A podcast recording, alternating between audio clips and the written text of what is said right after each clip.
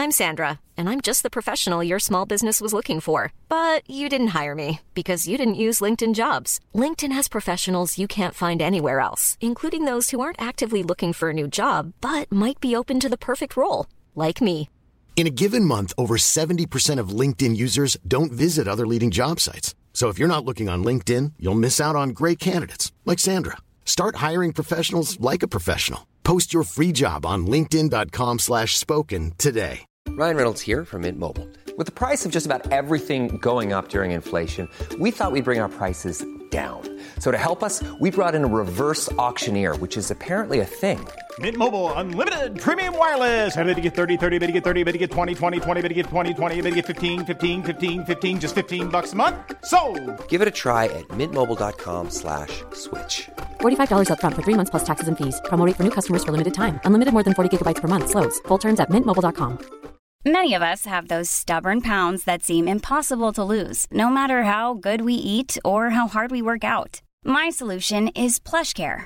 PlushCare is a leading telehealth provider with doctors who are there for you day and night to partner with you in your weight loss journey. They can prescribe FDA-approved weight loss medications like Wegovy and Zepbound for those who qualify. Plus, they accept most insurance plans. To get started, visit plushcare.com slash weight loss. That's plushcare.com slash weight loss.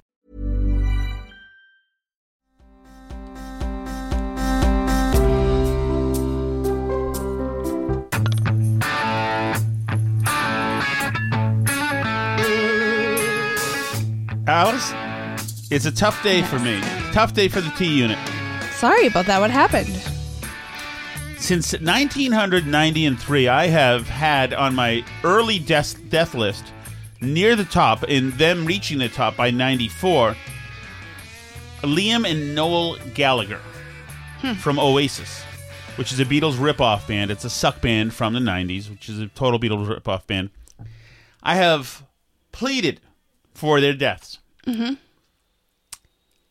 Their act to me was instantly old. The destroying hotel rooms, the you know foul language crap, and uh, feuding brothers, whatever. I was just, whatever. I was not into it. I was, I, I, I, and the stealing of every Beatles port, chord progression there was. No time for it. So, it is with great consternation. How's your HVAC? Everything okay over there? it's great. Is there a problem? It is with great. We're going to make the transfer to Tommy New Hampshire's Mac quite soon. I've been tinkering and downloading and making. Did you have OBS working? I haven't tried that quite yet on it. I, I at first I you was just have to make sure you download not the most recent version, but an older one because the scene switcher only works on the older version. Oh, that's good to know. Okay, so here's my situation, Alice. Yes. What's your social security number?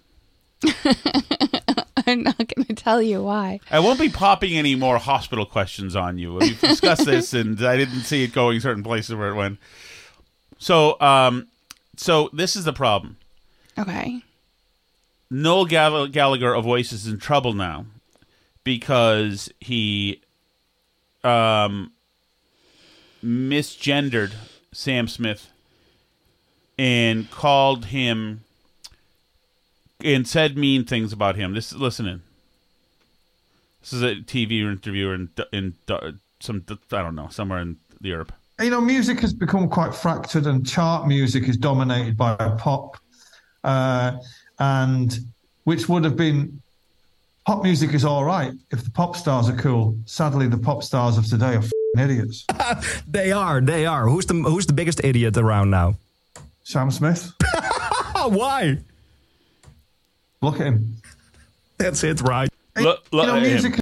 Alice, that is misgendering Sam Smith because Sam Smith is something Oh, right. more special right. than they. Right. Look at them. So there you go. So that is Noel Gallagher, and I must say, I hate to say it, but Noel Gallagher, uh, good on you. That was a So what if he apologizes now, though? he won't apologize. That is one good thing about I think about my generation and specifically the Gallaghers, much like the Trumps, they don't apologize. I don't think they do. I would be shocked if he apologized. I could Mm. give a. I mean, he has been really wholly offensive in torturing people for for a long time, okay. and and he's so right. The, Sam Smith's like whatever. All this like yearning to be, please find me lovable and interesting, please. And even like Harry Styles does it with his own thing. Guess what? I'm wearing a dress, man. Get with me. I'm fluid. See, it's like okay, I, that's fine, but it's been happening now in rock and and, then roll there's for like 50 a fight years. because Okay, of Billy go ahead, Tina. Porter's like, I was doing it before, but because I'm black, I wasn't given credit for dressing in women's clothes. Why does Harry Styles get all the credit for dressing in Oh women's God! clothes? Oh God, what? All of them, please, please. There's so many. I mean, there's so many small private planes and so many in the histories of music. Uh, so many unfortunate plane crashes. Come on, let's go, guys. Get on a plane. All right. So now that brings me to now that that's done, housekeeping is done. Um, I want to hit a couple more quick things before we get to the big uh, burrito, which is the Chips Act. Okay. Okay. It's my friend Peter Buttigieg, one-time mayor of South Bend, Indiana. Um, it, it- talking today on CNN uh, about you know obviously it should be about trains, right? Contaminated, contaminated soil and liquids to resume trips to EPA certified sites. Mhm. And here's Buttigieg. Climate, climate is not nonsense. Dealing with climate change is, is one of the biggest things that people like me and people like him will be remembered for after we're gone. And remarkable remarkable how uh, un, undeterred whatsoever from the critical heat that this guy should be feeling Right. it, it- it's it's it's something about millennials where they just don't have the Is he a millennial? I guess he is, huh? Well, yeah, I guess so. He's Is- probably a couple years older than me. Let me see. is it like they don't have the capacity to see that they're utter failures at things Yeah, he's 41. So I get uh, he might be yours. 1982. Usually Is the he? cutoff is 1983. He might be one of your X, Gen Xers, but definitely cusp millennial. But yeah, um, I I would say I would say 82 is usually considered Gen X. Is it not? uh i guess so i guess so i don't know yeah I guess you don't so. want him though. Uh, i don't i don't really want him he just seems so millennial to me yeah, I think it's the McKinsey effect. Yes, it definitely is. It's this polished, this polished way he has about going about him. Joe Biden in the news today, Alice. Mm-hmm. Um, uh, the good turn of phrase, good one for Biden. If they have to pay out 150,000 $159,000 billion less, less, There you go, got it out. Mhm. No problem, Joe. No problem. Took a little bit to get there. This is a story as well that Biden says repeatedly that get that he's gotten back to here. i that it's just one of these things that gives you a peek into his soul. and I had a nurse named Pearl Nelson, military. She'd come in and do things that I don't think you learn in medical school, nursing school. She'd whisper in my ear. I didn't, couldn't understand her. She'd whisper. She'd lean down. She'd actually breathe on me to make sure that I was, there was a connection, a human connection. She even went home and brought back her pillow from her own bed because she didn't knew the one I had the one comfortable. And she placed it over my small head, and I couldn't he, he feel her breath or my breath. As a matter of fact, yeah. Um, Joe, she was just simply breathing. Not everything's not everything's making a pass at you. God, they're in love, man. Oh, poor Pearl Nelson. Does she know she's been name dropped by the president now? So, uh, Marianne Williamson is in the race. She's a Democrat. She's for- looking at it. Yeah, she's considering her I'm sorry, 2024 bid. You I- love her? She's sexy for the demo. She is, don't you think? I guess so. What do you mean? You guess so? I guess so. I'll enjoy. it. I mean, I don't think the DNC is going to have like big, big stuff this year. Do you? Because I, I think Biden's going to run, and I don't know that they're going to have like it, somebody would have to be polling really high for them to do debates and all that stuff. Do you think they're going to do all? Not for somebody like Marianne Williamson. They're not. They'd have to get in some a, a bigger name would have to run on the Democrat side for no, them to really do all the debates. They'll have fundraising criteria and uh, polling criteria. She won't make any of it. I but would think. yeah, but I mean, they have the incumbent president who's he's not that popular, but he's like more popular than he deserves to be. He's certainly popular in his own party. So Is he? I think he kind of is. I mean, uh, well, I don't Like, think they who put him in head to his head own- against anybody. Well, who in his own party is going to realistically challenge him right now if he says he's going to run again? Um, Newsom. Is he going to though, or is he going to stick around? Like because Newsom, yeah, has made some friends. Like Blumenthal is buddies with him and stuff, right? Is that who it is, or Chris Murphy? Who was he hanging around with from Connecticut? There, N- Newsom was. Do you remember that? Anyway, Was Chris Murphy, maybe. he has a lot of friends in D.C., but you really think all those people are going to back Newsom over the sitting president of their own party when they're like getting stuff done and everything? I think you got to have somebody in there. I don't think they're going to have a real. I don't think they're going to have a real race. I think. I think the establishment is too strong on the Democrat side.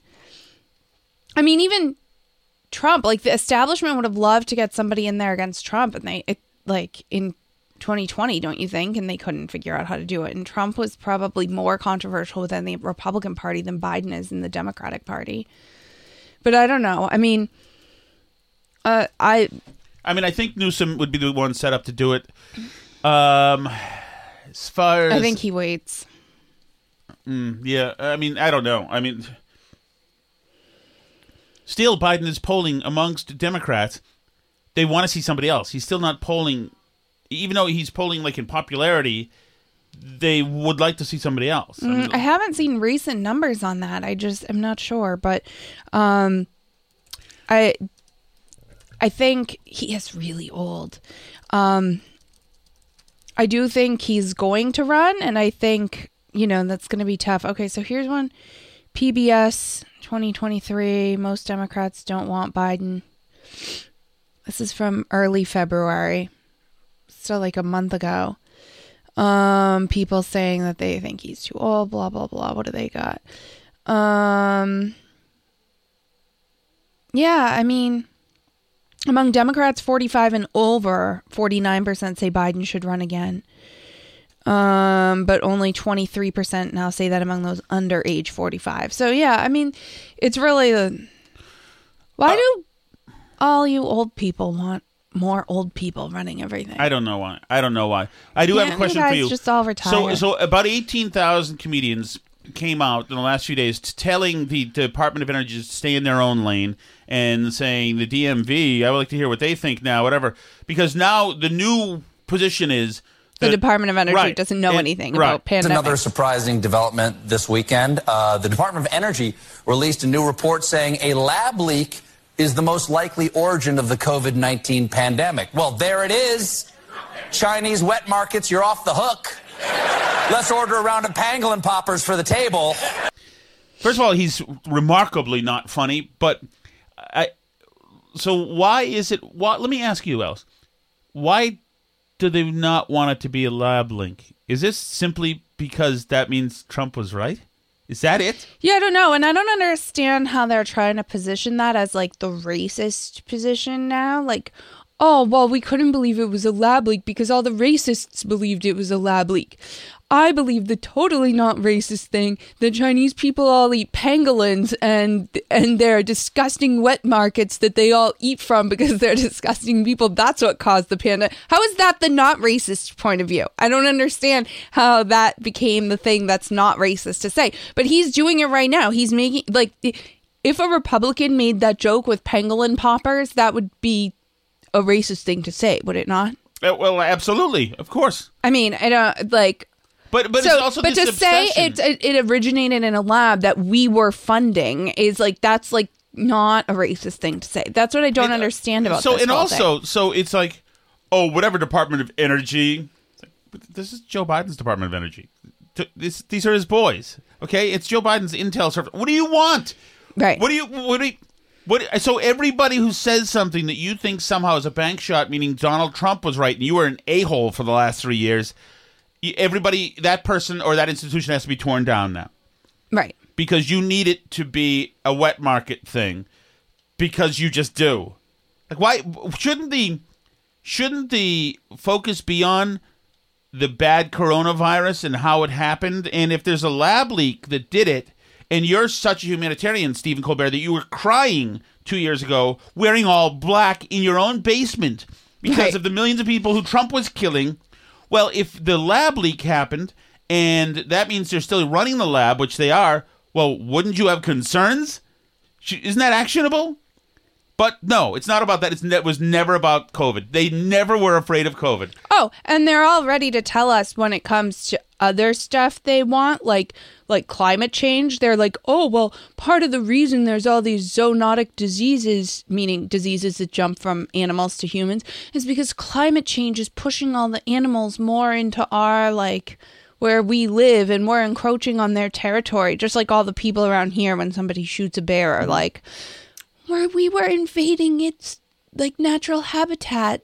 Don't blame the bear, you know, like Don't, so. isn't that funny? That so- don't blame the bear. But it's really interesting because so there is this thing like people will say like oh well to prevent the next pandemic we need to tackle climate change because these things are going to keep emerging as we like come in closer contact with all these animal populations. So, but you know, wouldn't preventing the next pandemic require actually knowing with some degree of certainty where this pandemic came from and how it happened and what mistakes led to it? But they Well, don't actually course. want to know that because they No. want to push a climate change agenda and you know what other what they want to keep pushing gain of function research which they claim helps them prevent the next pandemic and every other thing.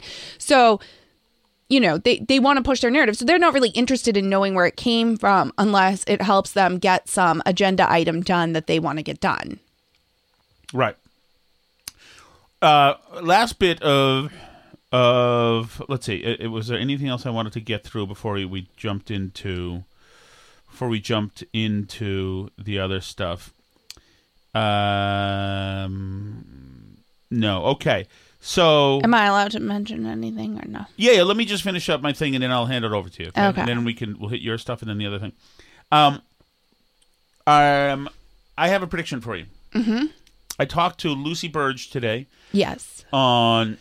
Uh, she works for Audacy, but mostly she works for BetQL, which is Audacy owns, which is the Mhm. betting thing.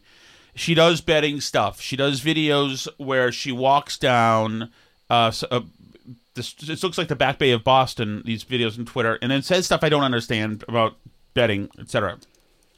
And she's good at it. On the video, it, very stylistically shot, where she's talking to the camera, then it hits her ground on her shoes, then goes back to her face, then she signs off, and it's always about stuff. But anyway, I had her on, not really knowing much about her, other than she works for BetQL, and I've got an idea, some ideas, maybe we have ideas that involve BetQL. And so I had Lucy on today to talk about plane travel because she trim, simply tweeted like the aisle seat is better than the window seat, right? And and so for, for that, to me, I could talk about that in plane stuff all day. So I thought to myself, let's get Lucy on and talk to her about this stuff. And she was a blast. She was hilarious. She was all in about the topic. It's such a great thing, Alice. It's such a great thing when you can have something so nichey, like a just a plane seating, mm-hmm but somebody enthusiastic about making that an entire universe of stuff to talk to. And she did that. She was great. So I have a prediction with for you on this. Alice, my dear love. okay i'm ready My prediction is that in some way or another, some way or another, in the future, mm-hmm in our future ventures, plans, and in the things that we're going to be working on, that Lucy's going to be part of it. Uh, radio wise. good that's great Yeah, I think I think so. Um, I'm very, I'm very, I'm, I'm just enthused. I, I was, That's I great. thought that was great. Um, I'm not sure where, and we can't disclose anything. Yeah, as yet. And as a matter of fact, Lucy doesn't has no idea about this. but I, but I, but I Neither does anybody at any But company but, have but any Alice and idea about have this. have been we have been without giving anything away. We've been thinking about the future and what it might look like for what we're doing, which Mhm. includes the Burn Barrel podcast, obviously. And as a matter of fact, more time for the Burn Barrel podcast, more tender loving care and other things, etc. Um, for the Burn Barrel. But anyway, it, it's a whole tiny, I guess, uh, suite of things that we're thinking about, and um, part of that, part of that, I'm excited about. Which is, all I can say is, it's going to be fun and good. And with that, I hand it over to the love of my life, Alice K. Tomachnaya Shattuck. That's great. Very good. You're Thank you. great. You. look lovely in red. Thank you. Um, so I did want to share this one story because this really bothered me, and uh, I don't know how much you'll care about this, but basically the left is still like insane about um, like all this Roe v. Wade abortion stuff, Mm-hmm. and it takes them to like really ugly and bizarre places, and like like there's just certain people that they love to hate, um, and one of them is the Duggars, the like 19 kids and counting Right. people. Which we got into briefly. We kind of like. I them. like them a little bit. I mean, not the brother who molested his sisters, not hi- and right. not that one. I'm Right. against. I'm not for molesting family members, obviously. Um, but like a lot of the sisters and stuff, I kind of like them. Like I, I just do. And you know, one of them, her name's Jessa, um, is married, and her name's Jessa Seewald now, and she uh posted this a couple days ago that she had a miscarriage. She had um she was pregnant and you know it she lost the baby. Oh, that's terrible. Yeah, so very sad stuff. She lost the baby right at Christmas time, which is sad and awful and she went through this and they had already like told the kids about having a baby and it was sad. Oh, the yeah, that's terrible. So immediately, all these people jump on her because she's not pro choice, obviously. She's the one who got in trouble because she went to the Holocaust Museum and she said it made her think about how, like, when you devalue human life, like, it makes it okay to kill people that you don't consider human. Like, for example, unborn babies. And Yeah. a bunch of liberals were like, how dare you compare abortion to the Holocaust? Which, uh, as far as I'm concerned, it's a pretty apt comparison. We kill, the numbers are down because like pregnancy's down, but like we there, the United States alone, like hundreds of thousands of abortions occur every single year. Yeah.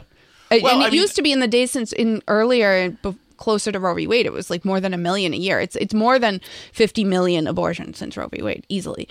It's it's a huge number of people are not walking around among us because abortion is legal. But anyway, Well, I, can I say something Yeah. extremely controversial? Obviously, the Holocaust is the is a me. Although I think Stalin killed more, but maybe the most organized, mechanized, murderous nightmare that the world has ever seen. Mhm. And horrific. And I don't. I'm not. They're obviously. no, I know they're very Yeah. different. I know, and, and, and I know They're I know, I know different, what you. I know what you mean. They're very different.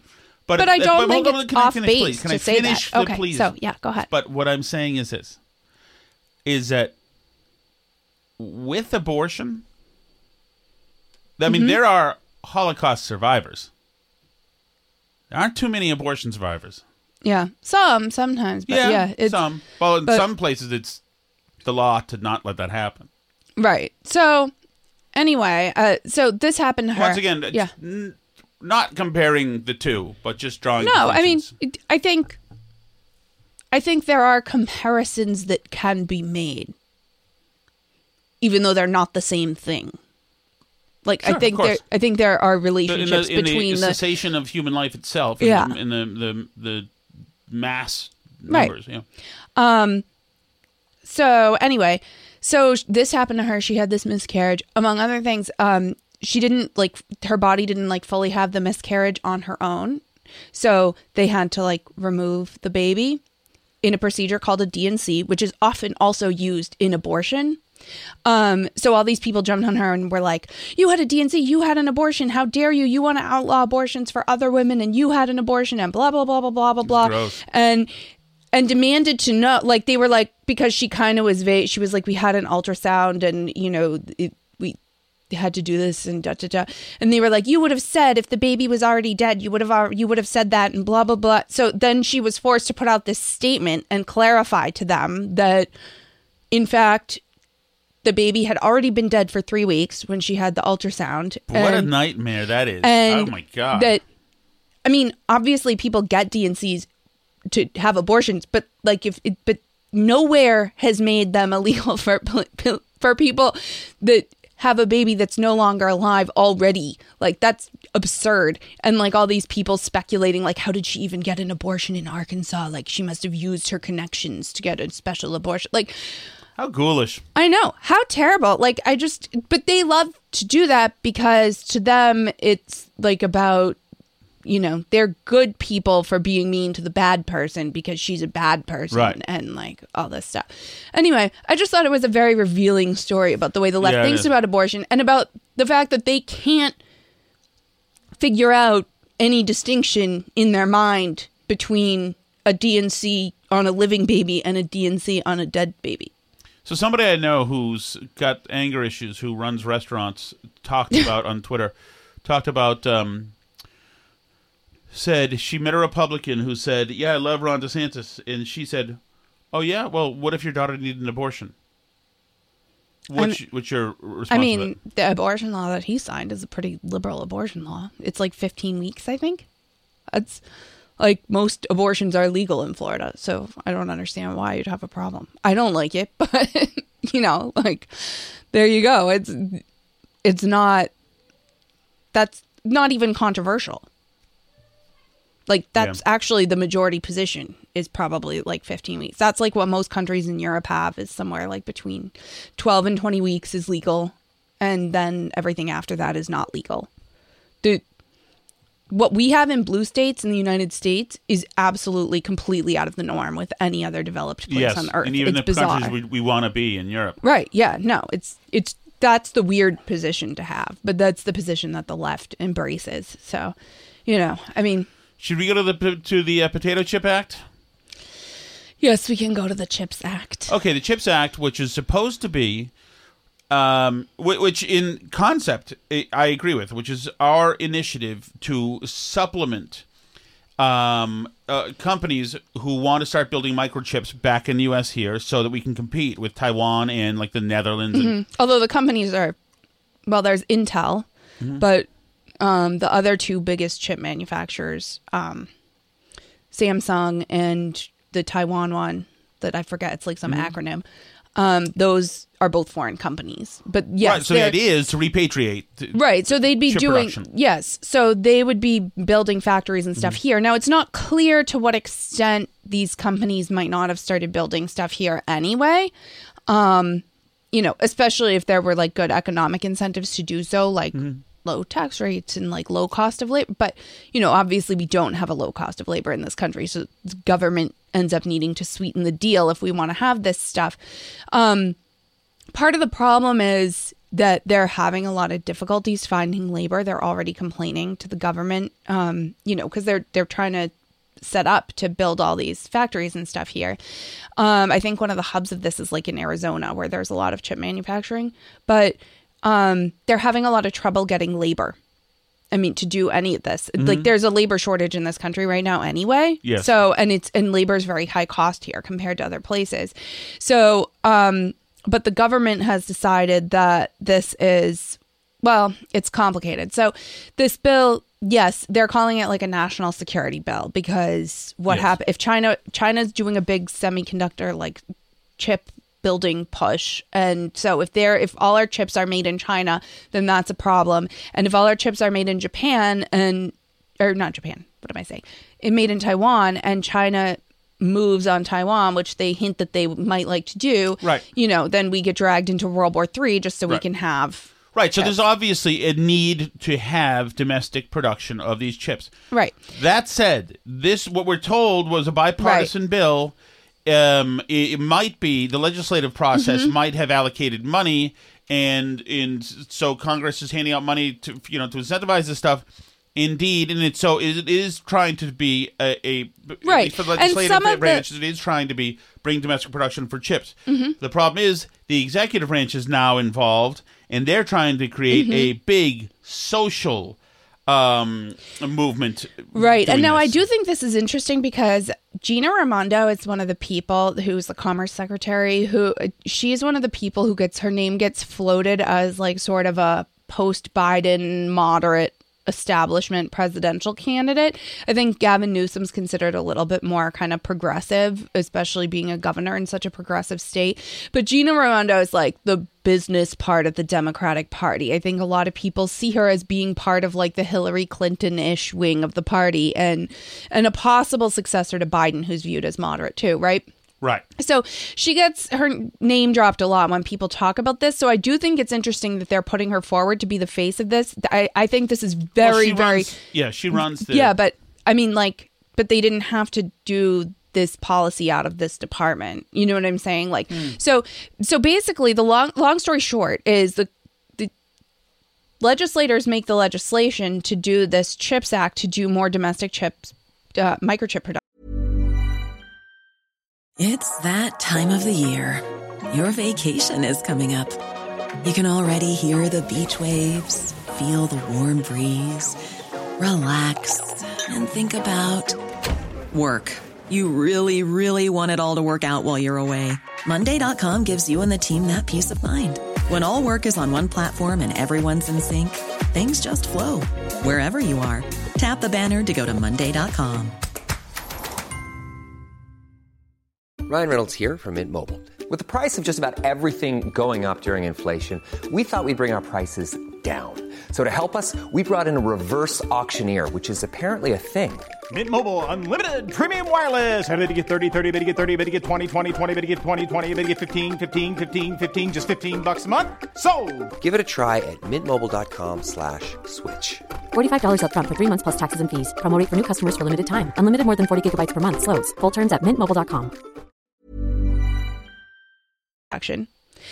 And then they pass it off to the executive branch to enforce the laws, as we learned in grade school about the division of powers. But in this case, the the executive branch is a huge, you know, bloated bureaucracy, and they get to decide how all these grants are awarded. So just like you saw, you know, the the executive branch say like we're not going to do any contracts with any companies that don't require covid shots or whatever you know they're now putting another requirement on um, the companies that want to build plants here to make microchips in the united states and uh, the, re- and among other requirements they want uh, to guarantee child care to all the workers Right.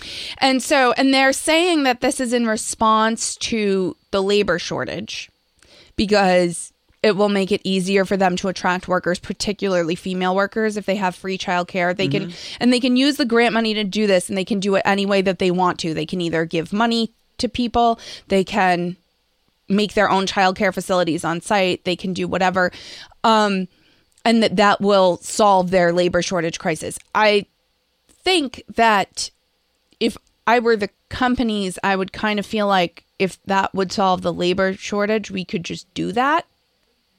Right? Like right, but it's a requirement because what is Gina, Gina Raimondo and the administration trying to do? they're trying to shove a progressive policy goal, which is to get more childcare for more women so that more women can go out and work, particularly in STEM and manufacturing jobs where they haven't traditionally been represented. Through a spirit of what? Equity. Exactly. So However- this is trying to get chicks into Mhm. chips, and that's it's trying to get chicks into is. chips, but it's also it's also a push in general to get more labor force participation at a time when labor force participation is at an all-time low.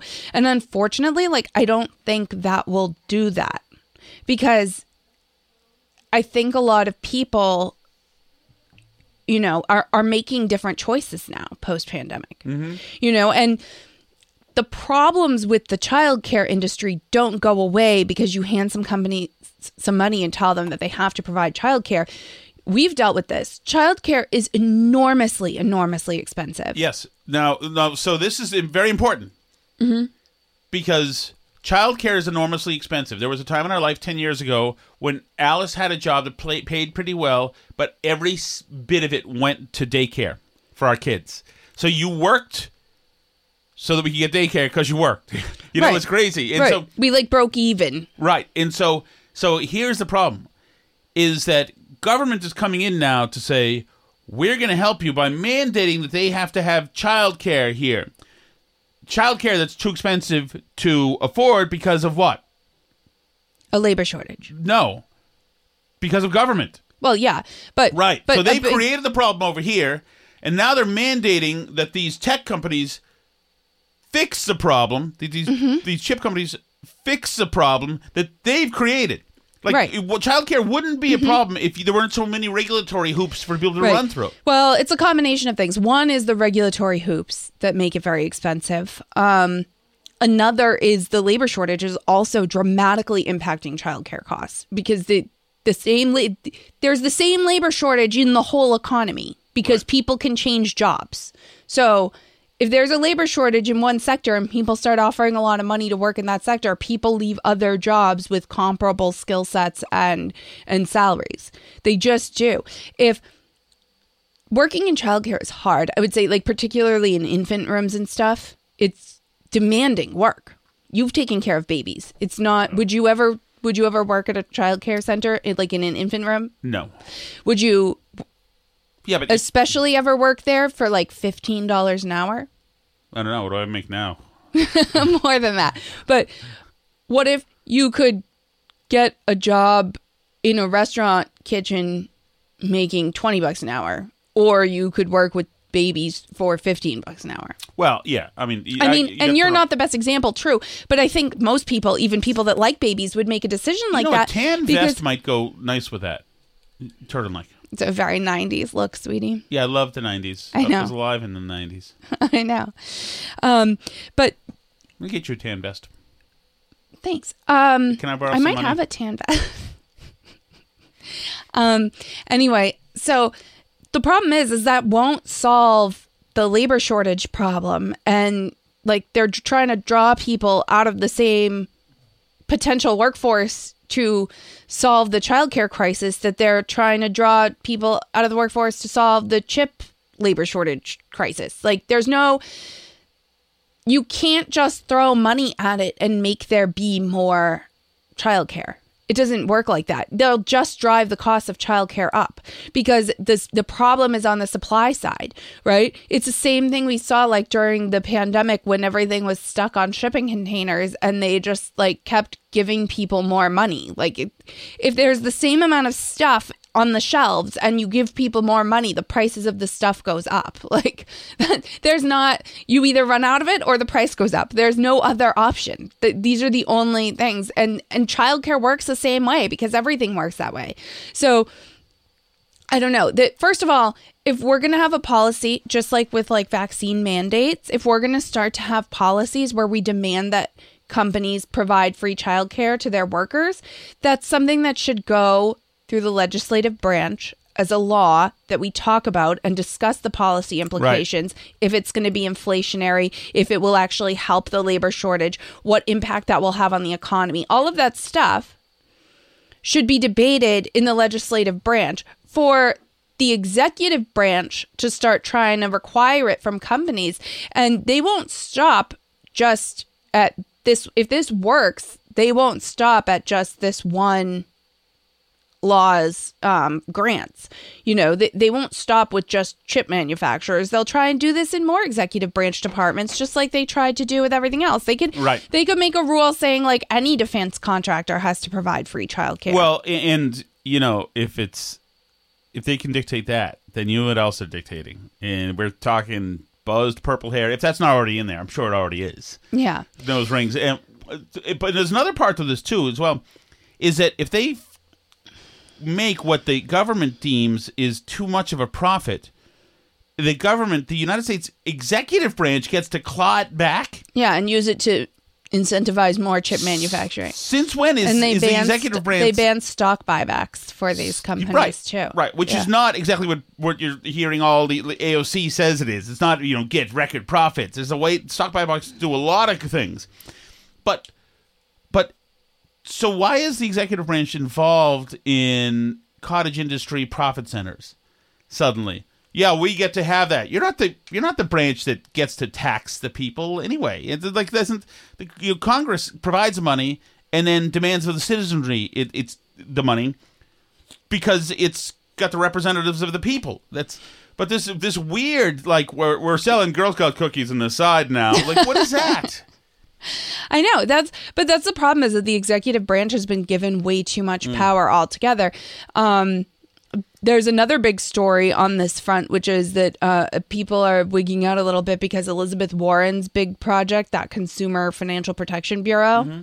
um, the Supreme Court's going to decide whether that's actually constitutional or not, too. Well, and then you're right. When you just said that the that the executive that the legislative branch has given away way too much of its power, the executive branch is just filling the void. You're right about that, which is why now we've and got, the legislative branch likes got- it that way, to be clear. Which is now now we've got yes, absolutely because of cowards. Which is not Mm-hmm. why now Biden is just doing all this illegal stuff, and now instead of the process being, you know, legislation from the people to the representatives through, to the rep, to the executive to veto it or sign it, uh, wi- you know, with the uh, under the Uh, with the checks and balances of the Constitution through the Supreme Court. Now the process is the legislation is created through executive order. Somebody claims harm, then it's adjudicated through the Supreme Court, and Congress is bypassed totally. Right. Yeah. So the executive branch just does whatever they want, and then the Supreme Court gets to decide whether or not it's allowed. Which is not how this thing was set up. Right. They're doing the same thing with student loans right now. Oh yes, we did the same thing with the CDC and housing before. With the Yeah. The CDC gets to decide whether or not you can evict your Right. tenant. OSHA gets to decide whether or not somebody pumps serum into your arm. Right. Or, you know, the transportation department gets to decide whether every airplane in the country you have to wear a mask. Right. Like, you know, it's It's all it's all insanity. It's all insanity. Right. So, like, then we have to go through this. We have to see these. And, you know, I feel badly for people that are hoping this student loan thing is going to come through because I can't imagine how the Supreme Court will possibly decide that in favor of the Biden administration, the student loan thing. Can you? On what planet could they imagine Biden can forgive student debt unilaterally? It seems unbelievable to me that they would decide in favor of that. But so I feel badly Right. for the people that the Biden administration has been encouraging to apply for student debt forgiveness and told them all he was forgiving their student debt all election season. And it's just going to go away because it was illegal. And they're already trying to frame it like, oh, the super majority of ultra conservatives on the Supreme Court is going to take away your student loan money. Well, now you've got the left, you know, encouraging violence against justices who, Mhm. you know, who move certain ways. But it's something like 83 or 84% of Americans have no college debt. And so they're now going to have to pay the debt for the people who got the Right. college. Freaking remarkable. That's the end of the republic right there. All right, Alice, what's the hot sauce? The hot sauce is Chelsea Fire Wicked Hot Sauce. Um, and they bring to us each day the Chelsea Fire Wicked hotline where people leave chat chat messages for us. The hot sauce, though, is great as well. Um, you do not have to sacrifice heat for flavor with Chelsea Fire Wicked Hot Sauce. It is hot and it tastes great. Part of that is the great clean ingredients. They use sea salt for lower sodium. Tom's allowed to eat it on Awaken 180 even. Um, so just great ingredients, great sauce. They also donate 5% of the proceeds to the Fallen Firefighters Foundation. You can find it at Market Basket, find it at Big uh, Big Y in Connecticut. Um, you can even find it at chelseafirehotsauce.com if you can't find it in the stores. Hi, Steve from Merrimack. Hi, Steve. Steve. Um, a second example of pussiness on the on the uh, show today, when uh, Alice made a quote unquote cheap shot, and then all of a sudden Tom is butthurt, and thus begins the tension convention on the air. Thank you, Steve. I appreciate that. Cheap shot. Yes. Tom is butthurt, and thus begins the tension convention on the air uh, for the listener, and I'm assuming in the studio. It made me want to fill my pockets of a uh, fill the pockets of my uh, army jacket or something with creme de menthe nips and Goldschlager and go walking around Newburyport, you know, screaming about socialism like you do. Okay.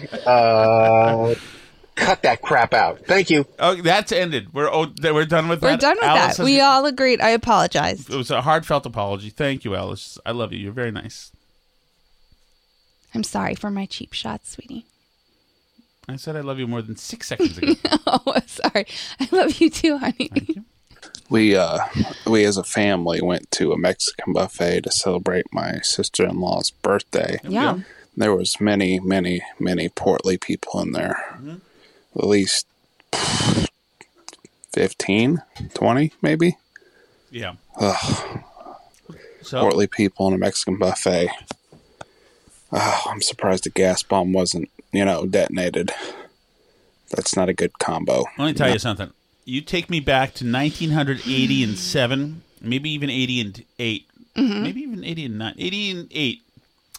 I was a ship's photographer on the Chandris cruise line, the SS Galileo, which is Mhm. which was um, since sunk. I used to go every, I think it was every other night, not every night, to the uh, midnight buffet. Yeah. And in the midnight buffet, there was first of all, what's that stuff that gelatinous stuff that the Serbian people have to eat? There was all sorts of Gelatinous. gelatinous um, stuff, pates, etc. Uh. I would load half a tray up with that, and then I would load the other half of my tray, Alice, Mm-hmm. with a ladle. I would ladle out guacamole, fresh guacamole. Mm. I'd only get about six chips, and I'd ha- take six pounds of guacamole. It's and probably not it- that unhealthy. and I take that, Alice, and um, did I eat in public? No, you ate in shame, locked in a broom closet. That's right. I ate in shame down in my cabin, which is like seven floors floors below Mhm. the public where the public was, but above where uh, the caste system had every other ethnicity. So I I had a darkened, horrible cabinet, but and I would rock and roll that guacamole. Mm. My goodness, was so My good, good. friend just went on a cruise, and she's talking about maybe becoming a cruise bartender. That's great. That's great. I knew a cruise bartender, Cheryl, who who uh, who was from New Zealand, and I could never get over her. I had a crush on her. I had a crush on everybody, and everybody considered me creepy and fat, gentle giant kind of thing. And uh, Weren't you like 17? not even? I was 15, 16. And then How were you fat when you were 15? well, uh, I had a fat summer. I lost weight on the cruise ship just because we weren't allowed to take the elevators. I had to walk up, run, run up and down the stairs. Um, uh, but back then, you know, when you're a teenager, if you're like 11 pounds overweight, you think you're fat. You know? Mhm. So anyway, but actually, I had a fat year, yeah. Uh, but uh, Cheryl used to always ask for the chick. You have the chick. It doesn't. Do you have the check? And I thought, chick, check, chick, chick. Oh, she was lovely. Cheryl actually made me the. This is a great thing. My, my my boss was an English guy named Paul Hargraves from Gringley on the Hill in England. Um, great guy, and he Grave, I think Paul Hargrave. Anyway, he, he great guy. Cheryl brought me over a Virgin Bloody Mary because I like them. You know, spicy tomato. and thus began. well, it was a Virgin Bloody Mary, but Mhm. but um but I could drink on the ship anyway because I was a it was international waters. You could, anything went. So They so- let 15 year olds drink in international waters? Oh yeah. Oh. Yeah, everything goes. I could drink. I could gamble. I could do whatever. Could do- oh, I'm yeah. not sure that Oh, works like one- that. It it works like that.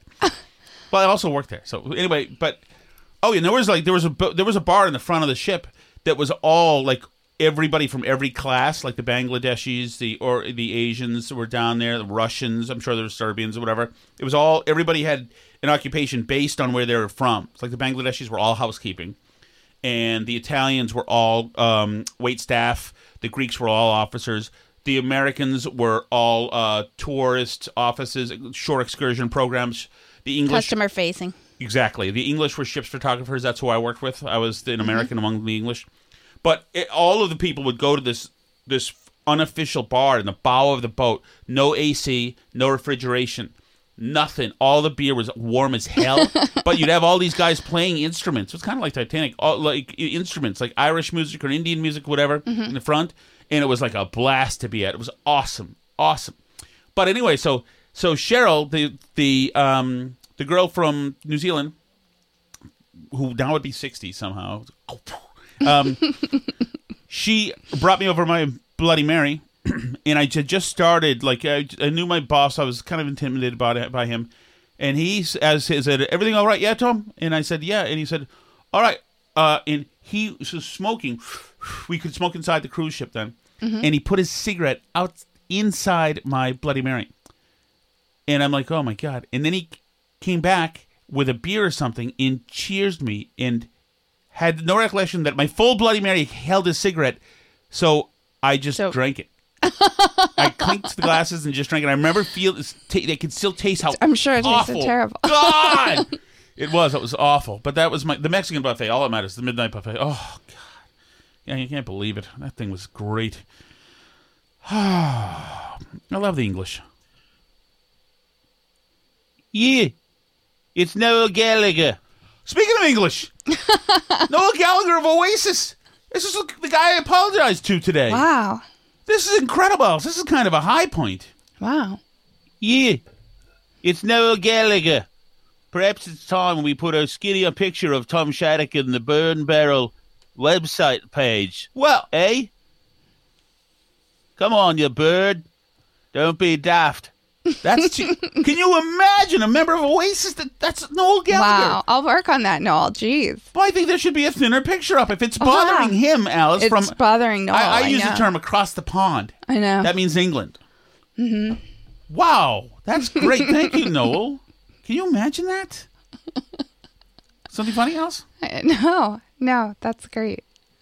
Habibis, it's Les. Hi, Leslie. Two quick things. First of all, I'm absolutely loving my Chelsea Fire Wicked Hot Sauce, What a which voice. I Ooh. obtained thanks to Alice and no thanks to my local stop and shop. But finally, it is in my hands, it's in my belly, Ooh. and it's everything that you guys say. With What a voice she has. By the way, so so Stop and Shop Alice is I I I love to Stop and Shop because they had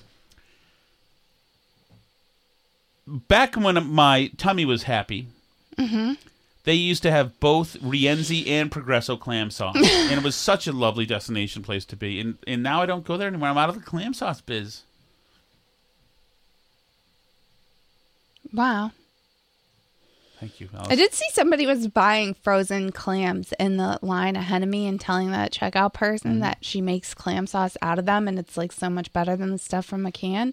Oh, Progresso's pretty damn good, but Rienzi is good too. But I mean, like, I wonder if there could be some form of like we could make some form of clam sauce for you that Yeah. was like Awaken 180 approved.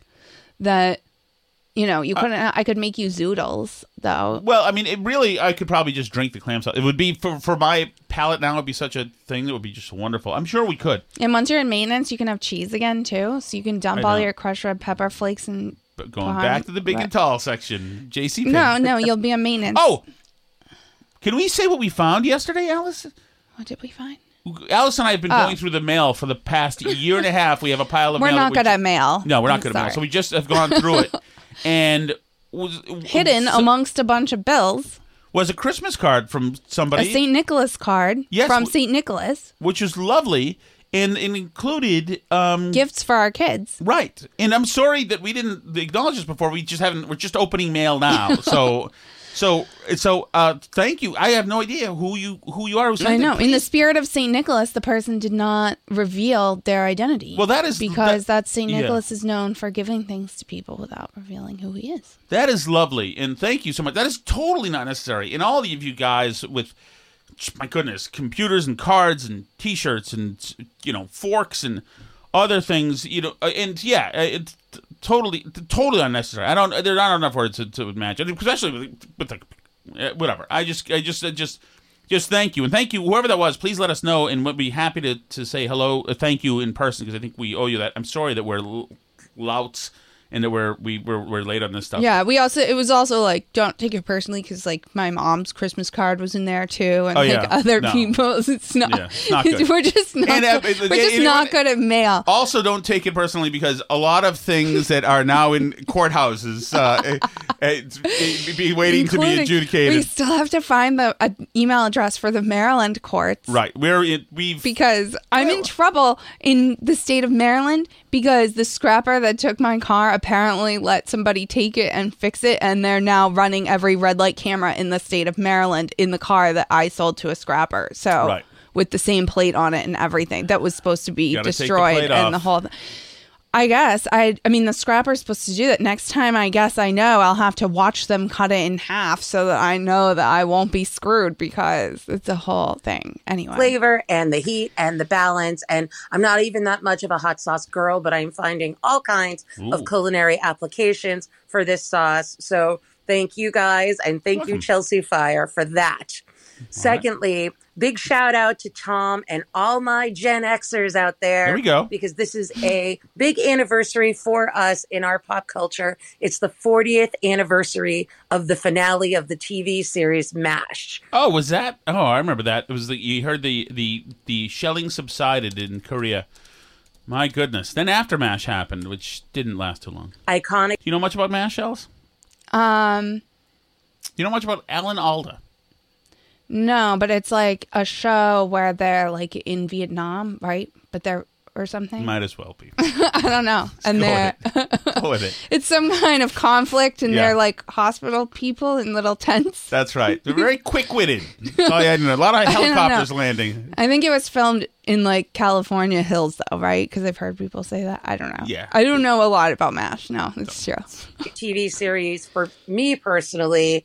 I believe it still holds the record with 100 million viewers uh, for the m- most watched. I don't know series finales or most watched scripted television ever. I'm sure Steve from Merrimack will be able to call in tomorrow and fact check that. Oh. and oh. um, little friction. Little friction. it was so awesome, and I just wanted to. I to like when the throw it hotline out gets a there little as an competitive. iconic Yeah. anniversary for the Gen Xers. Love you. Bye. Thank you. What a voice, Alice. I know. Get a raspy voice like that. I'll try, I'll work on it. I guess. I don't know.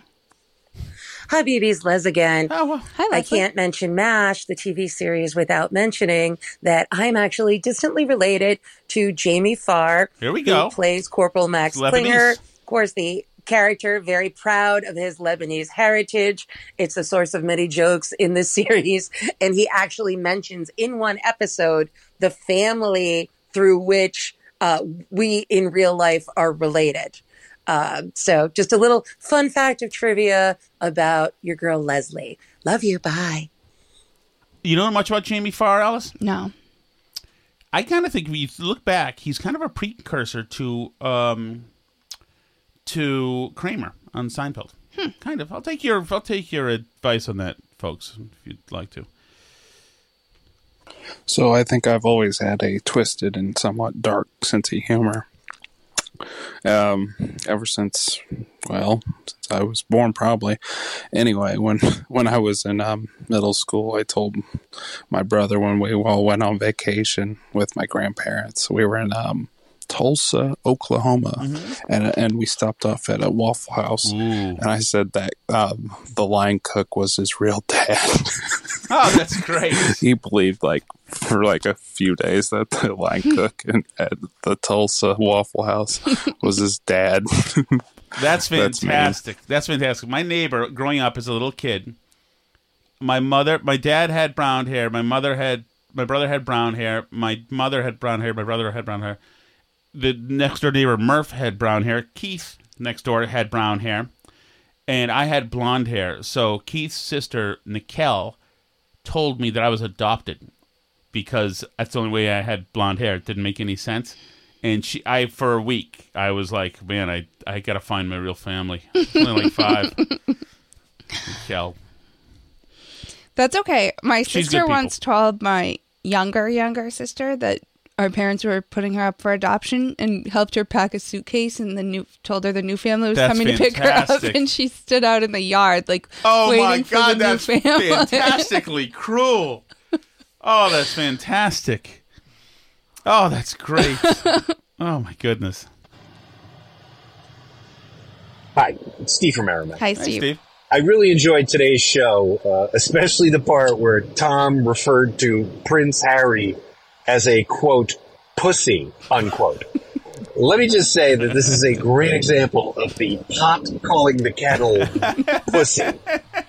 Uh, I really thought about the first two shows, you know, post divorce, and uh, what a horrible listen they were. Let me let me uh, replay episode one for you. This is this is you on episode one. And uh, this is episode two.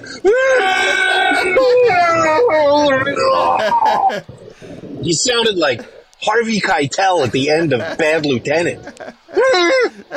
Ah, that- that's a pussy performance if ever I heard one. Totally Be a man. I'm not one. I don't well, I think. want you to know I've apologized to Tom Thank you, Alice. saying anything about it. Um. Anyway, Tom is definitely not a pussy like that pussy Prince you. Harry is. And I'm not adopted, Mikkel. anyway, thank you I guys so much for listening. I- Great chat chat today. Really excellent. I could be adopted. You're not adopted. Maybe she knew something. No, you're not adopted. You look just like your brother. Uh, Um. Anyway. Uh, where even was I? Oh, Patreon, burnbarrelpodcast.com, all the things.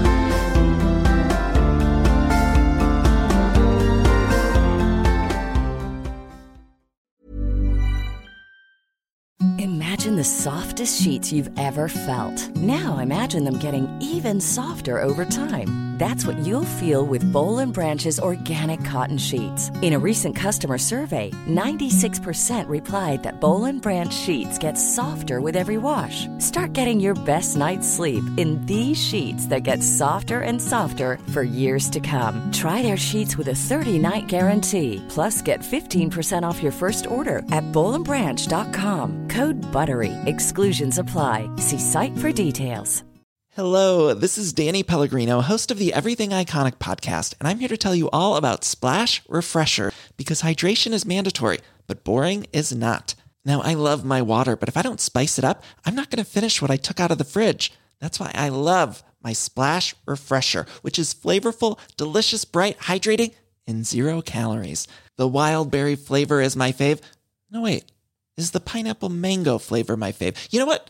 All five craveable splash refresher flavors are my fave because they're so delicious. So get hydrated and enjoy it with Splash Refresher. ACAST powers the world's best podcasts. Here's a show that we recommend. The Real Housewives is a guilty pleasure for most, but if you're looking to not feel guilty about that pleasure, tune in to Everything Iconic with me, Danny Pellegrino, where I break down all the messy moments and behind the scenes antics of Bravo's popular franchise. And on Everything Iconic, I also interview celebrity guests like Kelly Ripa, Keke Palmer, Drew Barrymore, Cameron Diaz, and more about their guilty pleasures, their past work, and so much more. So if you're pop culture obsessed and find yourself watching way too much reality TV like me, tune in to Everything Iconic with Danny Pellegrino wherever you listen to podcasts. ACAST helps creators launch, grow, and monetize their podcasts everywhere. ACAST.com.